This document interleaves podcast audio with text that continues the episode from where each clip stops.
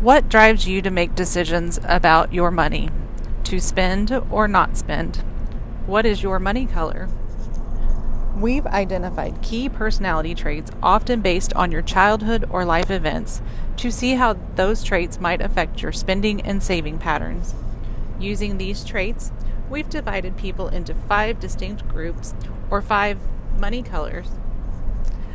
By identifying your money color or mix of colors, we can better plan your financial future to minimize inherent risks and build upon your strengths. I'm not a therapist, and this isn't about changing or fixing you. Learning about your money color will help you establish your spending patterns to become a better money manager. So, what money color are you?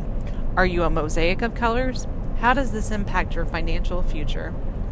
Dive into this series of videos about money color and take a test to find your mix so you can learn how to better save, manage, and enjoy your money.